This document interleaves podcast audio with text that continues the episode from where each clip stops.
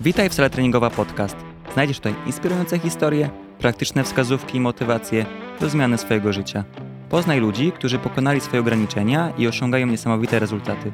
Ja, Patryk Sala, pomogę Ci odnaleźć motywację i skutecznie zmienić Twoje życie. Razem odkryjemy potencjał zdrowego i aktywnego stylu życia. Wykorzystaj swój czas na salę.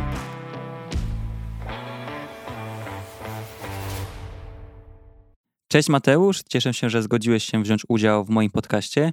Chciałbym dzisiaj z Tobą porozmawiać na temat aktywności fizycznej, Twojej historii z nią związaną. W pierwszej części poruszymy temat problemów, jakie napotkałeś, sukcesów, jakie osiągnąłeś. W drugiej części na podstawie Twojej historii omówimy Twoje case study, tak żeby słuchacze oprócz inspiracji mogli również wynieść z tego odcinka merytoryczną wiedzę. Przedstaw się proszę naszym słuchaczom, opowiedz kim jesteś, czym się zajmujesz, jaki styl życia prowadzisz oraz jakie masz zainteresowania. Kim jestem? E, jestem e, narzeczonym wspaniałej dziewczyny o imieniu Kasia. Jestem trenerem. Jestem konsultantem e, dla innych trenerów, gdzie pomagam im rozwijać swoje biznesy. Jestem właścicielem i menedżerem studia Eastside w Kielcach. Co chcieć, Patryk, jeszcze żebym powiedział, bo zapomniałem, bo tego było trochę, trochę sporo. Mm, jaki styl życia prowadzisz? Myślę, że prowadzę całkiem normalny styl życia, tylko to jest oczywiście moja perspektywa, bo dbanie o sen, aktywność fizyczną, odżywianie, o, te, o tak zwane work-life balance, pomimo, że wydaje się czymś normalnym, w dzisiejszych czasach raczej nie jest czymś normalnym. I jakie mam zainteresowania?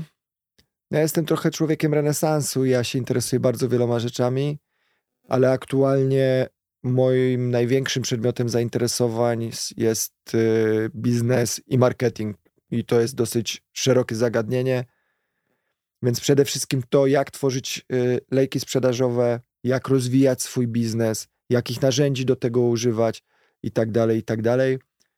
A spowodowane jest to tym, że w swojej karierze zawodowej doszedłem do momentu, w którym już rozwijanie umiejętności twardych, stricte związanych z treningiem, niekoniecznie przekładało mi się już na przychody i na skalowanie mojego biznesu, więc zauważyłem potrzebę jeszcze większego zdobycia wiedzy, jeśli chodzi o biznes i marketing.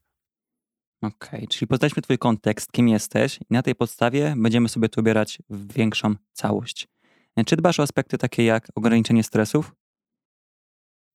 Tak, aczkolwiek y, aktualnie myślę, że nie do końca jest możliwe całkowite ograniczanie tego stresu, bo podejmowanie decyzji biznesowych będzie nierozerwalnie wiązać się ze stresem, ponieważ każda tego typu decyzja nie zawsze może być w pełni zaplanowana i wyliczona.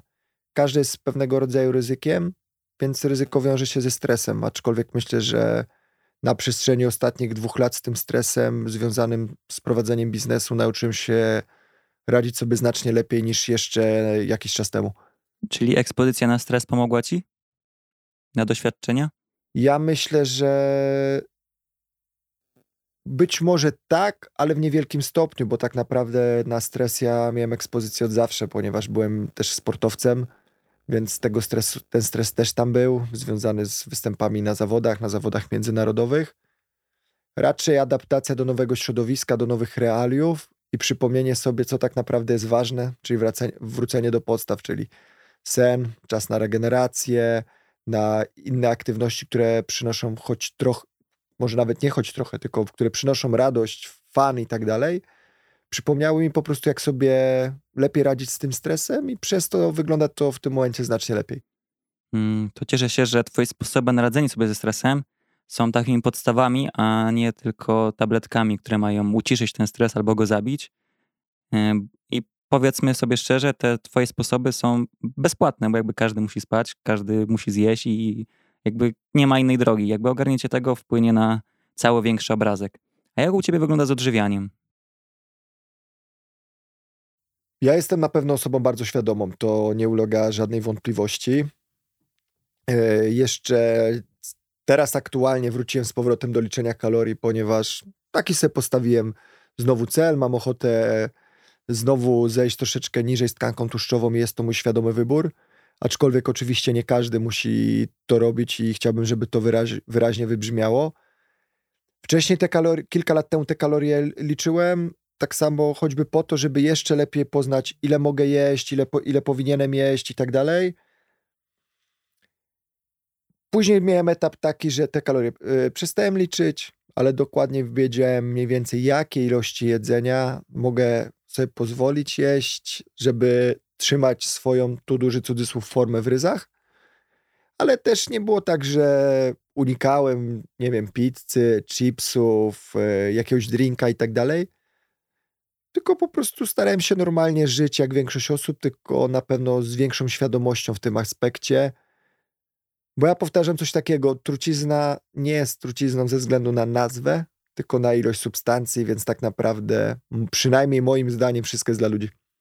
Czyli trenerzy nie muszą mieć wszystkiego, tak jak w książkach zapisane, jak na YouTubie, tylko też jesteśmy ludźmi i mimo to, że mówimy o tym, że warto jeść zdrowo, to my nie zawsze jemy zdrowo tak, jak powinniśmy. W sensie, no w cudzysłowie, jakby tak jak wspomniałeś, trucizna jest, zależy od dawki i też lubimy napić się alkoholu, czy zjeść pizzę, czy zjeść chipsy. Więc nie, tra nie traktujcie nas jak na nadbogów, herosów, bo jesteśmy tacy jak wy, tylko po prostu mamy taki zawód, wy macie inny. Dokładnie tak. Ja myślę, że tutaj taki zdrowy umiar i każdy będzie miał inne realia, bo na pewno młoda mama, czy młody tata, czy osoba, która ma akurat na dany okres jakiś trudniejszy czas, trudno będzie jej fokusować się na liczeniu kalorii, na, zwraca- na dokładaniu sobie kolejnych obowiązków z przygotowywaniem posiłków i tak dalej. Tutaj bardzo ważna będzie edukacja, bo nawet jedząc na mieście, można zjeść coś, co będzie zdrowe, będzie smakowało i tak dalej. Więc tak naprawdę myślę, że wszystko będzie wychodzić z edukacji i świadomości i z tego, żeby dawać, my jako trenerzy powinniśmy dawać po prostu ludziom przestrzeń do tego, żeby oni się mogli uczyć, ale też popełniać błędy. Bo jeśli będą mieć świadomość, to łatwiej im będzie podejmować wybory, bo to, że ja wybiorę na przykład y, w sobotni wieczór drinka zamiast y, butelki wody mineralnej, to jest mój świadomy wybór i wiem, jaki będzie impact wypicia jednego, dwóch czy kilku drinków, a nie wypicia w tym wypadku wody mineralnej.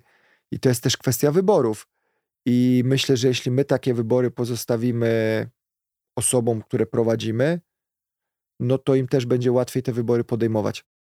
Mm, no bo tak jak wspomniałeś, też narzucenie komuś, że dzisiaj możesz już liczyć kalorie, masz robić to, wszystko jest wyliczone, wszystko masz pisać w Fitatu czy w inną aplikację do kalorii i oni mają takie what the fuck, ja nawet nie wiem o czym ty tu do mnie prawisz, a tu mam nagle wszystko ważyć, jak ja nawet bananów jak biorę to nie ważę, więc jakby w sklepie, więc to jest bardzo dobra droga dla kogoś, kto zaczyna i po prostu wydzielać im tą wiedzę, która jest potrzebna na dany moment i też pokazywać różne ścieżki rozwoju dla nich. Zdecydowanie tak. Ja jestem zwolennikiem robienia ewolucji, a nie rewolucji, bo zrobienie rewolucji w swoim życiu no, musi wymagać naprawdę ogromnych nakładów sił i determinacji, i ktoś musiał na pewno sięgnąć tak zwanego dna i już nie widzi innego ratunku niż zrobienia rewolucji. Większość osób, z którymi mamy do czynienia, raczej wymaga ewolucji i powolnego dozowania im kolejnych narzędzi, budowania świadomości, do tego, żeby mogli pójść dalej, bo proces zmiany po prostu boli i nie każdy jest na niego gotowy od razu w pełnym pakiecie. Mm, to też jest zmiana. A tak jak wspomniałeś, ona boli i też trzeba przezwyciężyć to, że trzeba coś zmienić. Jakby musisz się wystawić na coś, co jest poza twoją strefą komfortu, żeby zaszła ta zmiana. Zgadza się. Mm, Okej, okay. wspomniałeś, że regeneracja pomaga ci w walce ze stresem. Wspomniałeś tam o snu, o śnie, jedzeniu. Wiem też, że chodzisz na sauny, bardzo lubisz tam chodzić. Więc jakbyś mógł powiedzieć swój jakiś tam protokół regeneracji, jak o to dbasz? Generalnie na pewno mam usystematyzowane to, jakie, o jakiej godzinie chodzę spać, bo zazwyczaj jest to między godziną 22 a 24. Czasami w weekendy, wiadomo, jakieś spotkania towarzyskie, jakaś impreza. I zdarza się to wtedy, że na przykład pójdę spać o, o, około godziny pierwszej, pierwszej 30. Nie pamiętam, kiedy ostatni raz położyłem się spać później niż pierwsza 30 Na co dzień staram się dbać o odżywianie, czyli tutaj wychodzi świadomość, czyli staram się dbać o odpowiednią podaż białka, o odpowiednią podaż węglowodanów i tłuszczy. Tutaj serdecznie pozdrawiam naszego wspólnego kolegę Kubę Pongowskiego, który akurat w tym aspekcie mi pomaga, bo on mi to wylicza w momencie, kiedy z powrotem zacząłem liczyć te kalorie. Jeśli chodzi o inne aspekty, no to tak jak wspomniałeś, ja na pewno lubię chodzić na saunę i jak najbardziej staram się na tą saunę pójść przynajmniej raz w tygodniu. Super mnie to wycisza.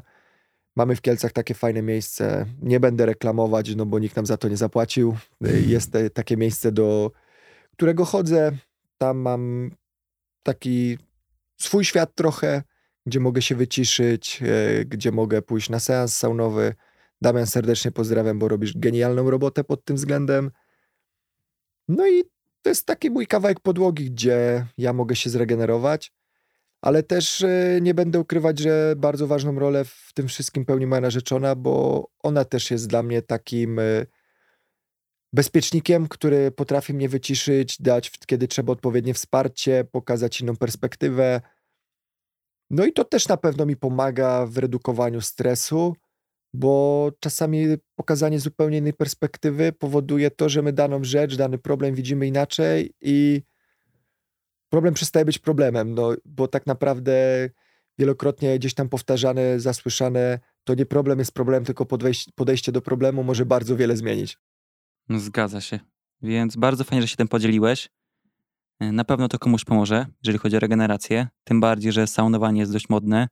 W drugiej części sobie rozwiniemy ten temat, żeby sprzedać jakiś protokół, jakiego używasz. Teraz skupimy się na aktywności pozatreningowej. Jak co, ona wygląda u ciebie? Co, jak u mnie to wygląda? Ja od dziecka, od najmłodszych lat jestem osobą bardzo aktywną fizycznie. Sport i jego różne odcienie były zawsze obecne u mnie, więc e, jak to wygląda? Generalnie z racji wykonywanej pracy, ja w tej pracy robię całkiem sporo kroków, więc legendarne 8-10 tysięcy kroków u mnie to jest codzienność, bo tych kroków jest e, na co dzień 12 tysięcy plus, w weekendy czasami trochę mniej, no bo zdarzy mi się tak jak przez ostatnie dwa tygodnie posiedzieć w łóżku znacznie dłużej i po prostu poczytać książkę, e, obejrzeć coś, obejrzeć coś na YouTubie. Więc tak to czasami wygląda. Tak poza tym zdarza mi się grać w tenisa, zdarza mi się grać w siatkówkę plażową. Kiedy jeszcze rok, dwa lata temu ta siatkówka plażowa, kiedy miałem mniej obowiązków, to był stały punkt programu w okresie wiosennoletnim, no bo to była dyscyplina, którą uprawiałem większość życia. A tak poza tym zdarza się jeszcze na pewno jakieś wyjście w góry i położenie, w ta- po- położenie na dłuższym spacerze w Tatrach, no i tego typu rzeczy. No myślę, że jak na przeciętną populację jest tego całkiem sporo. W moim mniemaniu jest to coś zupełnie normalnego. To już zależy z jakiego pułapu startowałeś. Ty zostałeś tego nauczony? Niektórym nie zostało to pokazane. Dokładnie tak jak powiedziałem przed chwilą. To jest moja perspektywa oczywiście, więc dla mnie, z mojej perspektywy jest to coś zupełnie normalnego. Dla kogoś, yy, dla średniej populacji patrząc z boku, no jest tego całkiem sporo. Zgadza się. Dlatego chodzi o to, żeby wybrać sobie jedną, dwie aktywności, lub próbować wszystkiego tak po trochu, tak jak ty to robisz. To powiedz mi teraz proszę, w jakim celu prowadzisz taki aktywny tryb życia? Co on ci daje? Co chcesz uzyskać?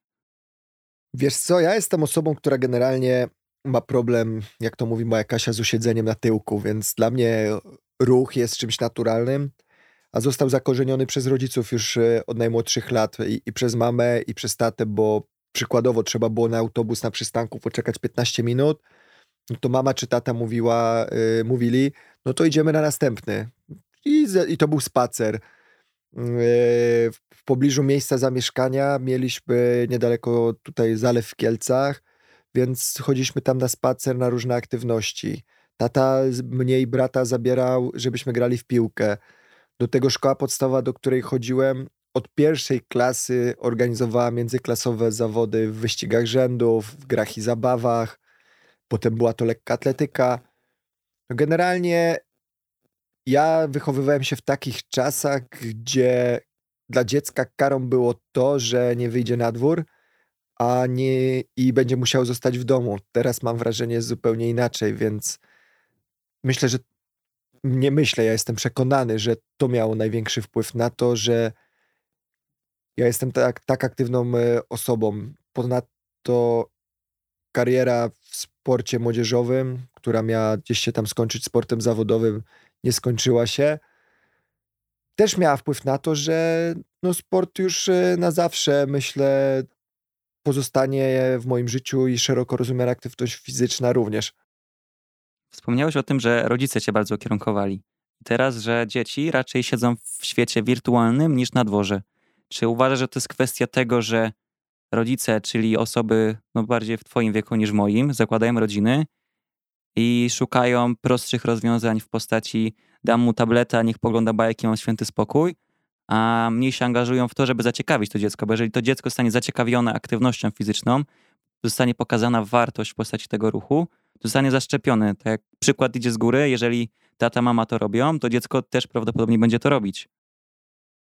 Tak, myślę, że przykład idący z góry jest bardzo ważny, ponieważ y, samo obserwowanie tego, że mój tata na przykład jeździł na rowerze, moja mama, jak y, musiała długo czekać na autobus, wybierała spacer.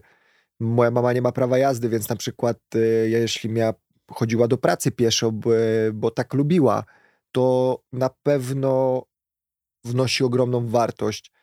Ja obserwuję coś takiego w dzisiejszych czasach, że ludzie wszędzie pędzą i ich aktywności zawodowe zajmują tak dużo czasu, że wracając do domu, w tym domu chcą mieć święty spokój.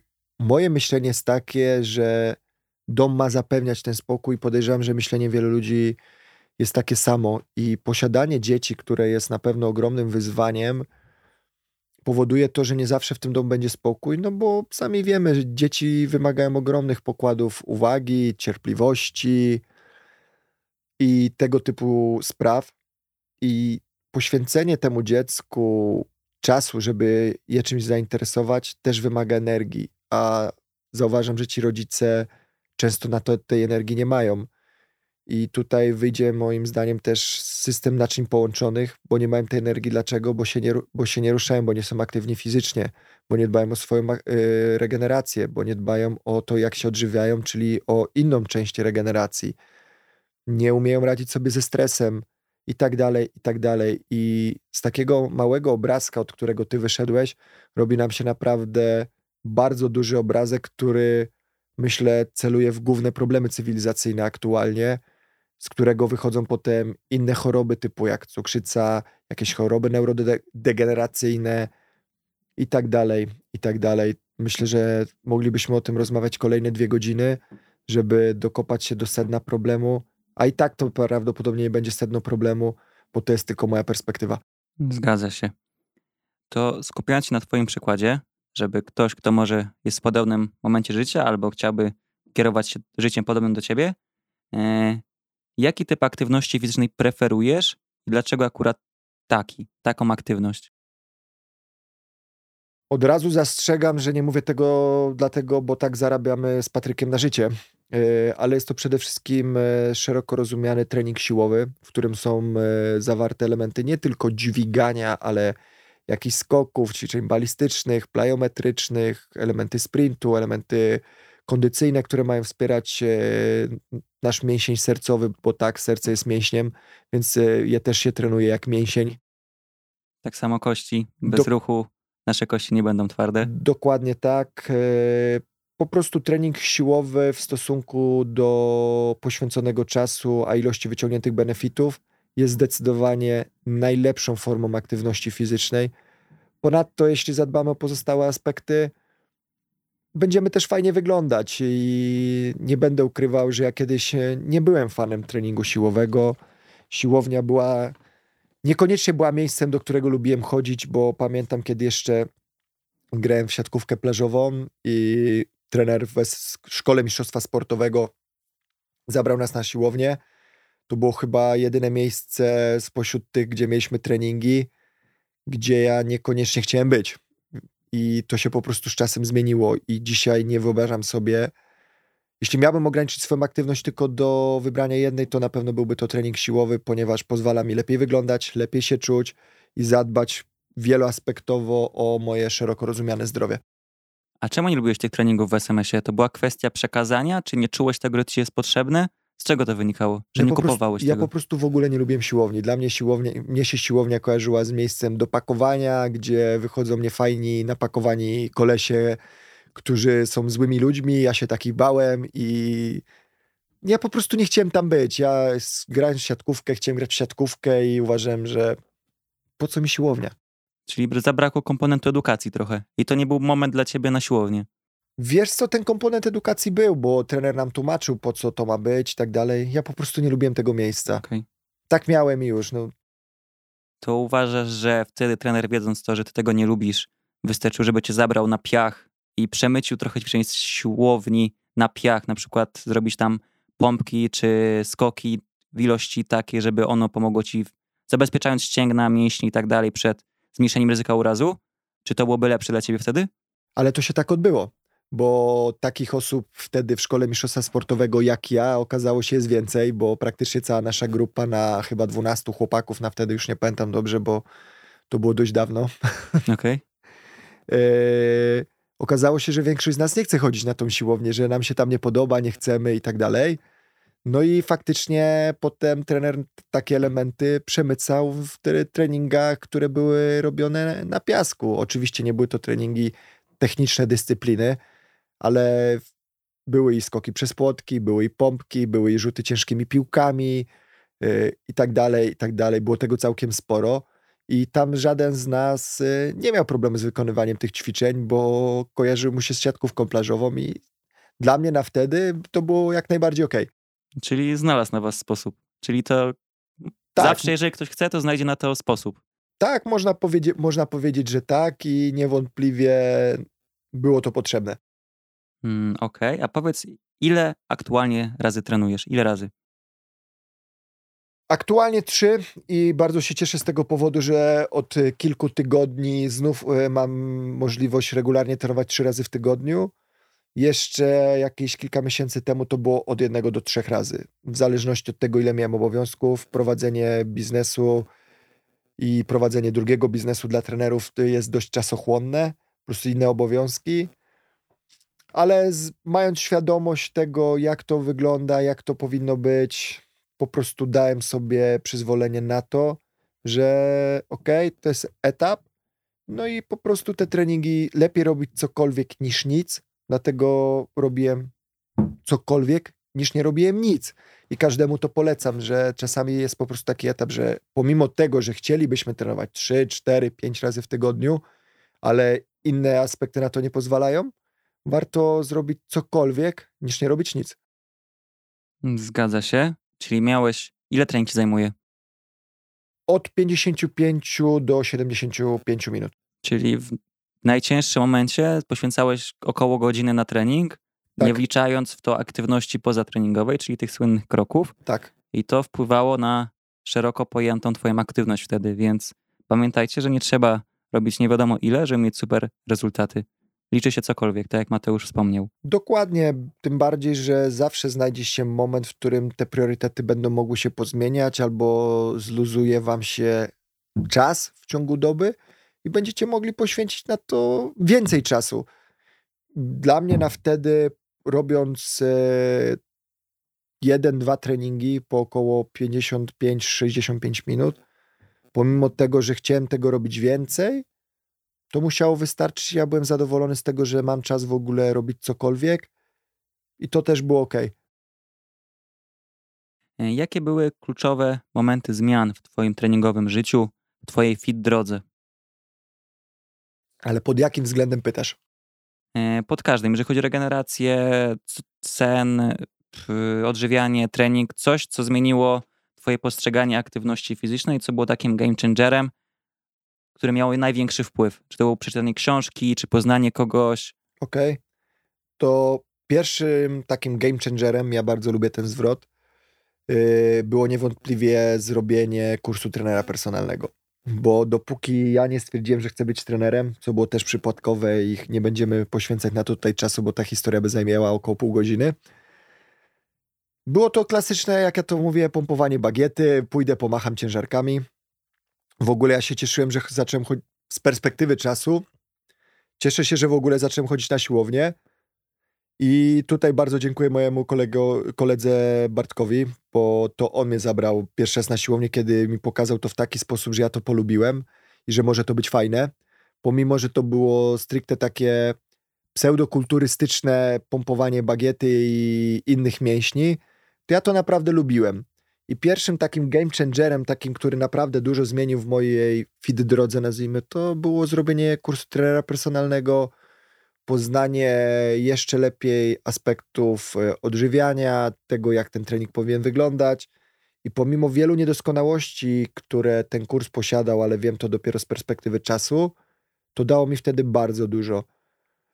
Dopiero później kolejne etapy u innych ludzi, których nie chciałbym tutaj wymieniać z własnych powodów z imienia i nazwiska, wpłynęły na to, że ja również postrzeganie treningu zmieniłem i przestałem być zachłyśnięty kulturystyką. No, myślę, że to był taki czas, kiedy ja zaczynałem bycie trenerem, czyli tych 10 lat temu, że każdy z nas, nie tylko trenerów, ale też osób ćwiczących w klubie fitness, był mocno zachłyśnięty przede wszystkim efektem sylwetkowym, a to nie on powinien być najważniejszy.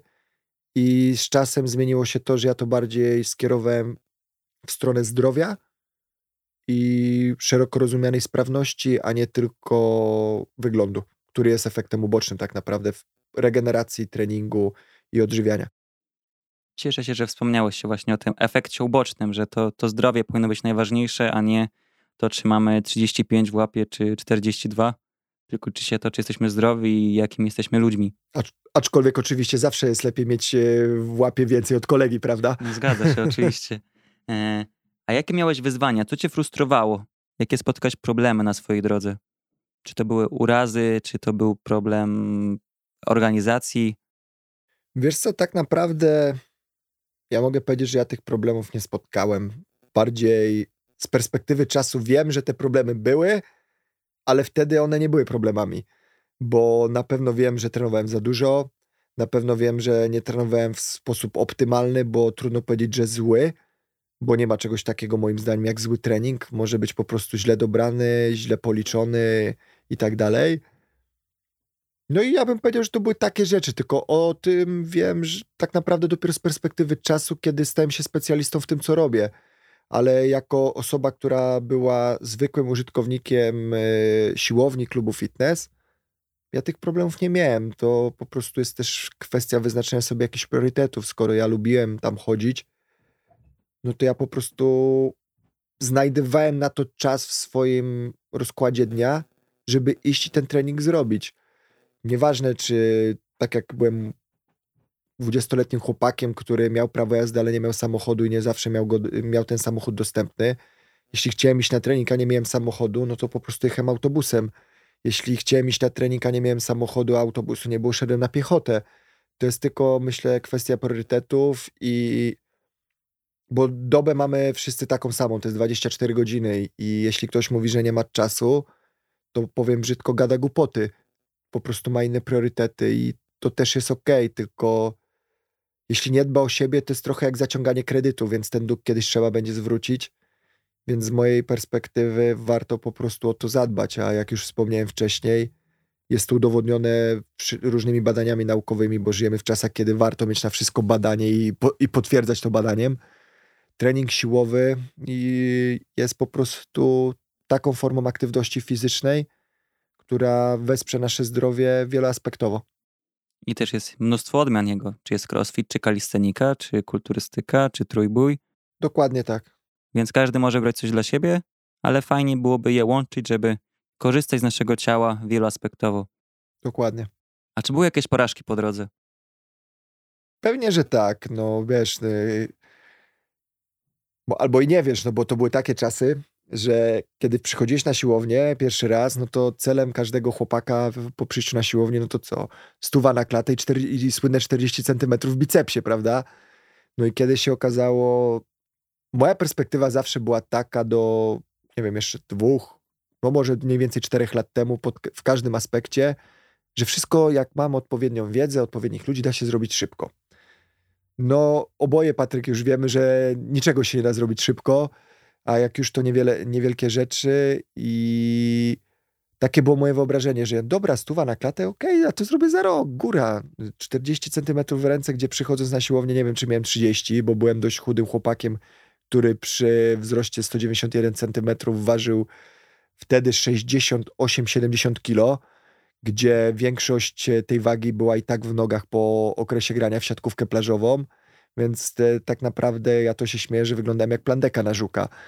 I moje wyobrażenie, że ja szybko osiągnę te cele, no okazało się błędnym założeniem, więc można powiedzieć, że było taką porażką tak naprawdę, kiedy okazało się, że ja za rok wcale nie dźwigam tyle, co mój kolega Bartek, że nie dźwigam i nie wyglądam jak ci wszyscy panowie w siłowni, tylko z czasem też wiedziałem, dowiedziałem się, dlaczego prawdopodobnie oni tak wyglądają, czyli słynne wspomaganie farmakologiczne, ale na ten temat nie chciałbym się rozwodzić, tylko chciał powiedzieć wyraźnie, że na pewno jest to coś złego i coś, czego należy na pewno unikać. A jakie były Twoje osiągnięcia? Z czego jesteś dumny na przestrzeni tej aktywności fizycznej?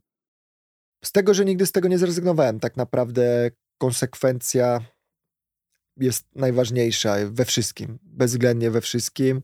I z tego jestem najbardziej dumny, że tak naprawdę nigdy z tego nie zrezygnowałem i nawet pomimo słynnych przerw, bo nie kupiło się karnetu na kolejny miesiąc, no to ta przerwa nigdy nie była dłuższa niż, e, niż pół roku, ale wtedy i tak w tym miejscu były inne aktywności, więc tak naprawdę chyba z tego jestem najbardziej dumny. Wytrwałość. Tak jest. Podstawa do wielu rzeczy w naszym życiu. A jakie miałbyś wskazówki? E, wspomniałeś właśnie o długotrwałym treningu, że jesteś już długo w ruchu, o odżywianiu. Czy miałbyś jakieś wskazówki, które mógłbyś przekazać komuś, które na przykład skrócą komuś drogę, że nie wejdą na siłownię i nie będą oczekiwać, że za rok wycisną stówę, to mieli 40 w łapie, czy będą wyglądali nie wiadomo jak? Może zabrzmi to bardzo brutalnie i ktoś powie, że robimy sobie tutaj reklamę jako trenerzy. Jeśli nie macie odpowiedniej osoby w postaci doświadczonego znajomego w treningu, yy, czy nie zdobyliście odpowiedniej wiedzy z książek, YouTube'a, podcastów i tak dalej, pójdźcie choćby na konsultację, którą najczęściej tak dostaniecie za darmo, bo wielu trenerów robi z tego sobie po prostu potencjalne narzędzie do pozyskania klienta. Idźcie choćby na taką konsultację, żeby zobaczyć, jaki ktoś ma na was pomysł. Yy, spróbujcie zrobić wcześniej research, kto się na tym zna. Może znajomy ma kogoś do polecenia, może ktoś z członków rodziny chodzi do trenera czy trenerki. I po prostu chociaż spróbujcie iść na taką konsultację. Jeśli przekona was do tego, że warto, to chociaż spędźcie z nim te kilka godzin od 5 do 10, żeby nauczyć się ćwiczyć, bo uważam, że jeśli komuś na tym zależy, to tak naprawdę spędzenie od 6 do 12 godzin z trenerem nauczy go niezbędnych podstaw i potem przynajmniej będzie z czego budować te plany treningowe. Ja wychodzę z takiego założenia, że ja lubię w ogóle chodzić do specjalistów. Jeśli ja się na czymś nie znam i nie mam pomysłu samemu, jak to zrobić, skąd zdobyć wiedzę, to idę do specjalisty. Często przy tym, jak wiele czasu mi zajmują obowiązki, ja już w tym momencie staram się tylko powierzchownie zbadać temat, żeby wiedzieć, czego wymagać, czego mogę się spodziewać z, dane, z danego obszaru, który, który zlecam, bo nie chcę po prostu głupio wydać pieniędzy lub ich przepalić. I to samo polecam Wam. Spróbujcie po prostu udać się do specjalisty, bo po prostu warto. To by, nie traktujcie tego jak wydatku, tylko traktujcie to jak inwestycję. Więc jeśli szkoda Wam pieniędzy na Wasze zdrowie, to sorry, ale no, ja nie mam tu nic do dodania. Później prawdopodobnie będziecie musieli zapłacić jeszcze większą cenę, nie tylko w postaci pieniędzy, ale też zdrowia. Oczywiście ja tego nie życzę, ale nie chciałbym, żeby to było aż tak brutalne, ale no niestety muszę ci Patryk tutaj przyznać rację, że pracując ponad 10 lat bardzo często obserwuję właśnie taką kolej rzeczy, która jest niestety przykra, no ale niestety tak to wygląda musimy odpowiadać za decyzje, które podejmujemy. Niektórzy wolą się przekonać na własnych błędach i po prostu I może też, nie ten etap. I to też jest ok. Zgadza się. Czy była jakaś strategia w Twoich działaniach?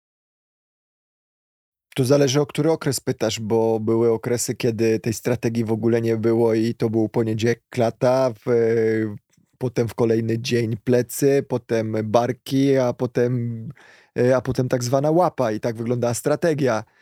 E, a gdzie nogi? Jakie nogi? Jakie nogi? Kto trenował wtedy nogi? Nikt nie trenował nóg. Nie no, akurat ja lubiłem robić przysiady, więc gdzieś tam jakaś, jakieś pojedyncze serie w trakcie tych treningów się pojawiały.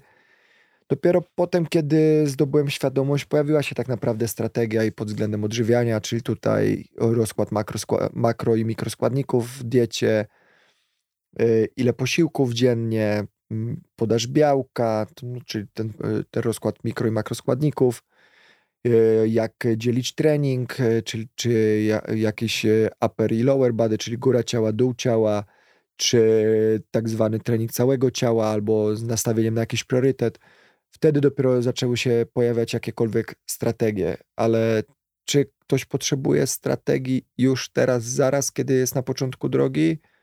Myślę, że nie, ale warto, żeby wiedział przynajmniej, co ma robić i co mu może pomóc. Mm, Okej, okay. a ile czasu ci zajęło, żeby ogarnąć to w takim stopniu, jak powiedziałeś?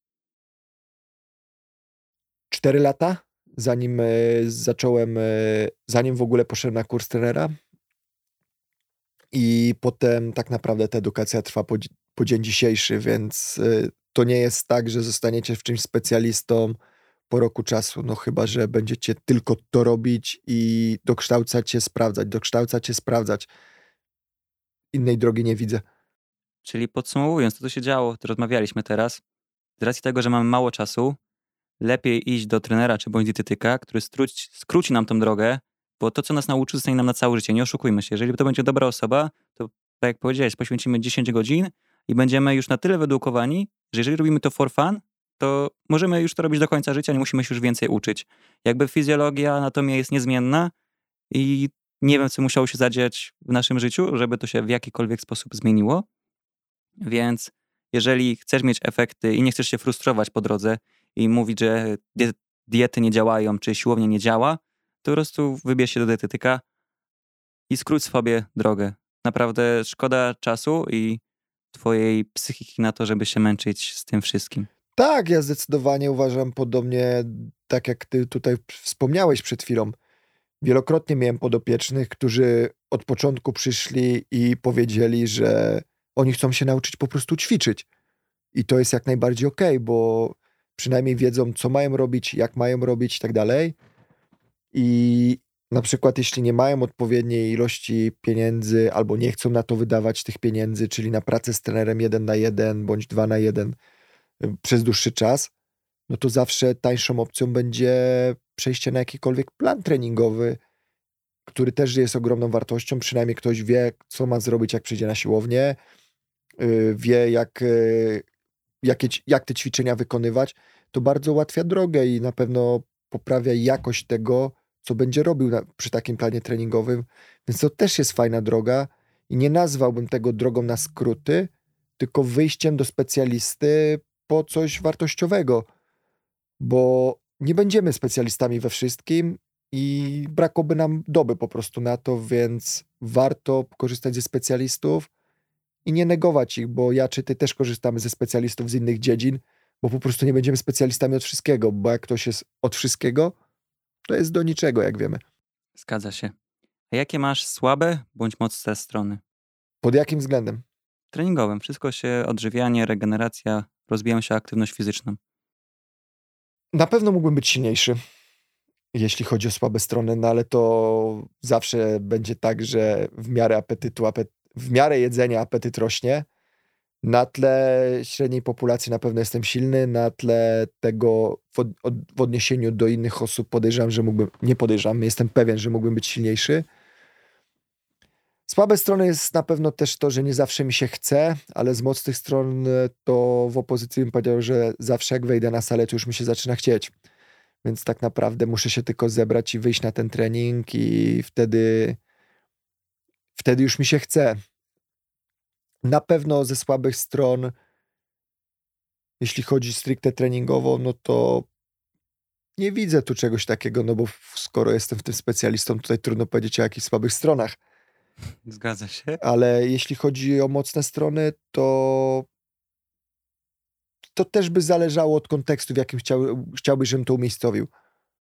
Mm, na przykład o utrzymanie regeneracji czy odżywiania danego schematu. O, to mam swoją słabą stronę. No, jak dobrze wiesz, ja jestem, nie wiem, czy mogę to powiedzieć miłośnikiem. Oczywiście picie alkoholu, podkreślam, to jest coś złego, alkohol szkodzi i nie jest to żadne namawianie do picia. Chcę, żeby to od razu wyraźnie wybrzmiało. Ja jestem fanem alkoholi mocnych yy, i jest to jedno z taki, jeden z takich moich koników, że bardzo lubię czytać o whisky, ale oprócz tego, że czytać, lubię też próbować, no bo nierozerwalnie to się z tym wiąże. I podobnie jest też z winem i innymi alkoholami typu rum, brandy i tak dalej. Tutaj, nie, tak jak mówię, nikogo nie namawiam do picia. Więc słabą stroną jest to, że po prostu czasami mi się zdarzy wypić trochę więcej tego alkoholu i wtedy ta regeneracja cierpi, ale ja doskonale sobie zdaję z tego sprawę. No i staram się tego nie nadużywać i wam to również polecam, bo jak już wcześniej wspominałem w tej rozmowie, wszystko jest dla ludzi i trucizna nie jest trucizną ze względu na nazwę, tylko na ilość substancji. Z mocnych stron, no to na pewno bym powiedział, że przede wszystkim świadomość. Okej, okay. w pierwszej chwili jak wspomniałeś o słabości, to pomyślałem, że powiesz chipsy. A, no to, o, Patryk, masz rację, tak, moją wielką słabością są chipsy, dlatego staram się ich nigdy nie kupować, bo wiem, że jeśli je kupię, to wcześniej czy później tą paczkę otworzę, a potem jak narkoman, jeden za drugim, więc to na pewno jest moja ogromna słabość. Co utrzymuje cię w motywacji? Co sprawia, że dowozisz wyniki? Masz jakieś swoje sposoby na motywację? Ja nie zawsze je dowożę, by to musi wyraźnie wybrzmieć, bo czasami zakładam sobie coś, że tak wyjdzie, a proza życia jest zupełnie inna i to jest okej. Okay. Ja myślę, że po prostu liczy się robienie tego długoterminowo. To, co już wcześniej wspominałem w tej rozmowie, co też ty powiedziałeś, podsumowując jeden z etapów tej rozmowy, czyli konsekwencja. Ja tak naprawdę aktualnie nie mam absolutnie żadnego celu na siłowni czy w treningu. Ja po prostu lubię to robić i, i to uważam jest dla mnie największą wartość. Czy ja mam jakąś motywację? Szczerze ci powiem, że nie wiem, czy ja mam do tego jakąś motywację. Dla mnie to jest po prostu jak czynność fizjologiczna i nie będę tutaj używał innych słów, które wiesz, że używam często w tym przypadku. Ja to po prostu robię, bo ja uważam, że tego potrzebuję. Jest mi to potrzebne do bycia sprawnym, bo też nie przygotowuję się pomału do roli ojca i nie wyobrażam sobie, żeby, żebym jako ojciec nie był sprawny, nie był w stanie pobawić się z własnym dzieckiem, nie wniósł go w wózku i tak dalej, i tak dalej. A tak jak wspominaliśmy wcześniej, przykład idzie z góry, więc ja tym przykładem dla tego swojego przyszłego potomka chcę świecić. Więc być może to jest motywacja, ale tak naprawdę ja tego nie uważam za motywację, uważam coś to za to, co powinno być czymś zupełnie normalnym. Motywacja bez motywacji. Trochę tak. Mm, Okej. Okay. E, czy napotkałeś kogoś, kto pomógł ci w twojej treningowej drodze? Na samym początku. Czy ktoś cię wprowadził? Tak jak ci wspominałem przed chwilą, kilka chwil temu w tej rozmowie był to mój kolega Bartek Zaręba, którego jeszcze raz serdecznie pozdrawiam, bo po dziś dzień się śmiejemy, że kiedyś to ja przychodziłem do niego i to on mnie prowadza, a teraz to on do mnie przychodzi po pomoc. Taki mały twist w, w tej w tej całej życiowej drodze. Efekt motyla. Trochę tak, nawet nie trochę. I tutaj jest największa zasługa Bartka bezwzględnie i zawsze to podkreślam, że robię to, co robię, że w ogóle kiedykolwiek poszedłem na tą siłownię i ją polubiłem. To jest jego największa zasługa, a przede wszystkim ja się z nim tam wtedy doskonale na tej siłowni bawiłem, bo Bartek jest świetnym kolegą, z dużą dozą poczucia humoru. No i to po prostu było fajne. I myślę, że taka, taki ktoś też jest ważny, żeby, żeby pomógł. Żeby wprowadził cię, zabrał tak, cię, pokazał tak. co i jak. No i też szedłeś tam też, żeby się bawić, a trening był dodatkiem. Inaczej, szedłem robić trening, bo chciałem dobrze wyglądać, nie będę tego ukrywał, że to była główna motywacja, ale wiedziałem, że też będę się tam dobrze bawił, dokładnie w tej kolejności. Okej. Okay. E, czy widzisz związek pomiędzy zdrowiem psychicznym a fizycznym? Bezwzględnie. Dla mnie jest to ogromny katalizator, jeśli chodzi o stres, o, o samopoczucie. Aktywność fizyczna, to jest udowodnione również naukowo, powoduje wydzielanie się endorfin. Endorfiny, jak wiemy, są to hormony szczęścia, Więc zawsze, kiedy się zmęczę, ja jestem po prostu zadowolony. Jak jestem zadowolony, no to jak mam się denerwować, skoro jestem zadowolony? No i to tak szybko można podsumować w zasadzie. Mm, cieszę się, że widzisz ten związek pomiędzy psychiką a fizyką. To jest bardzo ważne, żeby dbać oba te aspekty, a nie skupiać się tylko na jednym, bo na Instagramie widzimy wszystkich wykoksowanych, ale oni często mają sporo problemów psychicznych, więc widzicie tylko jedną wąską perspektywę, a nie widzicie całego obrazka. I tak, zdecydowanie ja tutaj pozwolę sobie dodać od siebie, nie skupiajcie się na tym wycinku, co jest na Instagramie, bo niestety Instagram, jak i niemal cała branża fitness, chociaż widzę, że to się zmienia, kłamie i nie pokazuje prawdy i to jest przykre niestety, że żyjemy w takich czasach, gdzie tak naprawdę media społecznościowe i nie tylko są wyznacznikiem tego, jak ktoś sobie wyobraża życie. Tak nie wygląda życie i chciałbym to wyraźnie podkreślić. Jakie miałeś potrzeby na starcie? Czego szukałeś? Jak to się zmieniało na, pod, na przestrzeni czasu? No to już, to już wybrzmiało w tej rozmowie. Ja na początku szukałem przede wszystkim tego, żeby lepiej wyglądać. E, wiadomo, grupa rówieśnicza, e, e, chęć podobania się płci przeciwnej i tak dalej. A im dalej w las, tym bardziej kierunkowało się to w stronę zdrowia i aktualnie przede wszystkim w moim mniemaniu trening służy dbaniu o szeroko rozumiane zdrowie. I to samo staram się przekazywać swoim podopiecznym, to samo chcę, żeby wyraźnie dla Was w tej rozmowie wybrzmiało. A gdzie szukałeś wiedzy? Jak ją weryfikowałeś? Yy, to było tak zwane bro science, no, skoro kolega mnie tutaj cudzysłów prowadzał na siłownię, no to źródłem wiedzy był kolega. Yy, legendarne 12 powtórzeń na masę, 5 powtórzeń na siłę i 20 na redukcję, co nie, na tak zwaną rzeźbę. No i to, to była ta wiedza, którą, którą wtedy posiadałem. Później e, po kursie trenera personalnego, oprócz e, wykładowców, były to książki, był to internet, e, były to szkolenia i są po dziś dzień, były to webinary, podcasty. Łatwiej mi było filtrować tą wiedzę, ponieważ ja już jakąś wiedzę miałem, byłem specjalistą, więc też mi łatwiej było filtrować tą wiedzę.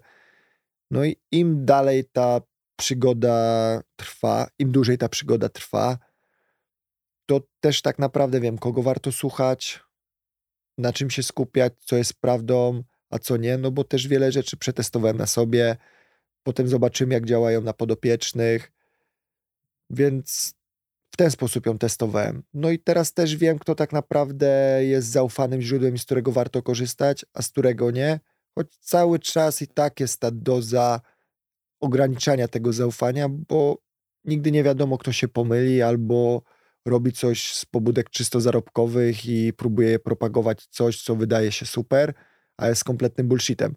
Więc tutaj znowu takie po prostu zdroworozsądkowe podejście i umiar. Hmm. Czy miałeś jakieś kontuzje w związku z Twoją aktywnością fizyczną? Na szczęście nigdy nie, chociaż ok, grając siatkówkę, w jednym z meczów e, sparingowych spadłem na stopę kolegi i zerwałem więzadła w, e, w kostce lewej. Okej, okay, a wiemy... Przypadek. Zdarza się, to jest aktywność fizyczna, coś normalnego. Wiem też, że co pół roku, jak w zegarku, masz problem z plecami. Myślę, że może to być związane ze stresem, aczkolwiek jest to trochę szarlataństwa i domniemania, że jest to faktor, bo ból jest, oboje wiemy, tak wieloaspektową sprawą, że trudno determinować go tylko tym, że to był stres. Zgadza się i chciałem właśnie to rozwinąć e, w drugiej części, żeby pokazać słuchaczom szerszą perspektywę, jeżeli chodzi o ból czy urazy. E, na koniec chciałem Cię zapytać, czy pojawiły się jakieś pasje nowe, znajomości w związku z rozpoczęciem aktywności na siłowni na przykład? Mhm. Czy pojawiło się? No całe mnóstwo. W zasadzie przez to, co robię, ja teraz jak czegoś potrzebuję, w zasadzie otwieram książkę telefoniczną i zastanawiam się, do kogo mam zadzwonić. Ja jestem do tego dobry w budowaniu relacji, więc y, niemal z każdym podopiecznym mam naprawdę zbudowaną dobrą, niemal koleżeńską, jeśli nie przyjacielską relację, co też wpływa na to, że ja mogę łatwiej kogoś poprosić o pomoc. W try, uczęszczając do fitness klubu poznałem naprawdę multum ciekawych, fajnych ludzi, będąc jeszcze po prostu zwykłą, ćwiczącą osobą. I niektóre te znajomości trwają po dziś dzień, bo daleko nie szukając. Osoba siedząca naprzeciwko mnie w tej rozmowie, czyli ty, Patryku, jest, jesteś wynikiem tego, że pracowałem w klubie fitness i nawiązywałem relacje, bo ty byłeś klubowiczem. W tym momencie łączymy razem pracę zawodową, współtworzenie jakiegoś biznesu. Yy, jesteśmy też, myślę, dobrymi kolegami, przynajmniej taka jest moja perspektywa. Z mojej również. Yy, więc yy, tak, siłownia czy miejsce do treningu może być zdecydowanie miejscem, może być takim miejscem, w którym poznamy naprawdę wiele ciekawych, interesujących ludzi. Ba, swoją przyszłą żonę również poznałem na siłowni, więc, więc tak jak widzicie, jeśli nie chcecie się żenić, wychodzić za mąż, nie chodźcie na siłownię. Już mam stuprocentową skuteczność, bo w pierwszym odcinku Karolina też poznała swojego chłopaka na siłowni, więc już jesteś drugą osobą. Pasje łączą, czy pod, bo skoro ktoś ćwiczy, to prawdopodobnie będzie mieć podobne wartości. Okej. Okay. Dziękuję Ci za rozmowę. Cieszę się, że podzieliłeś się tymi informacjami. Na pewno mogą one zainspirować do zmiany swojego stylu życia. Jestem pewny, że ktoś z naszych słuchaczy zmaga się z takimi problemami. Teraz już wiedzą, że nie są sami. W tej chwili chciałem Cię zaprosić na drugą część tego podcastu, która ukaże się już w następny wtorek o godzinie 16. Znajdziesz w nim samą merytoryczną wiedzę, która pomoże Ci osiągnąć swoje cele. Zaobserwuj, żeby być na bieżąco.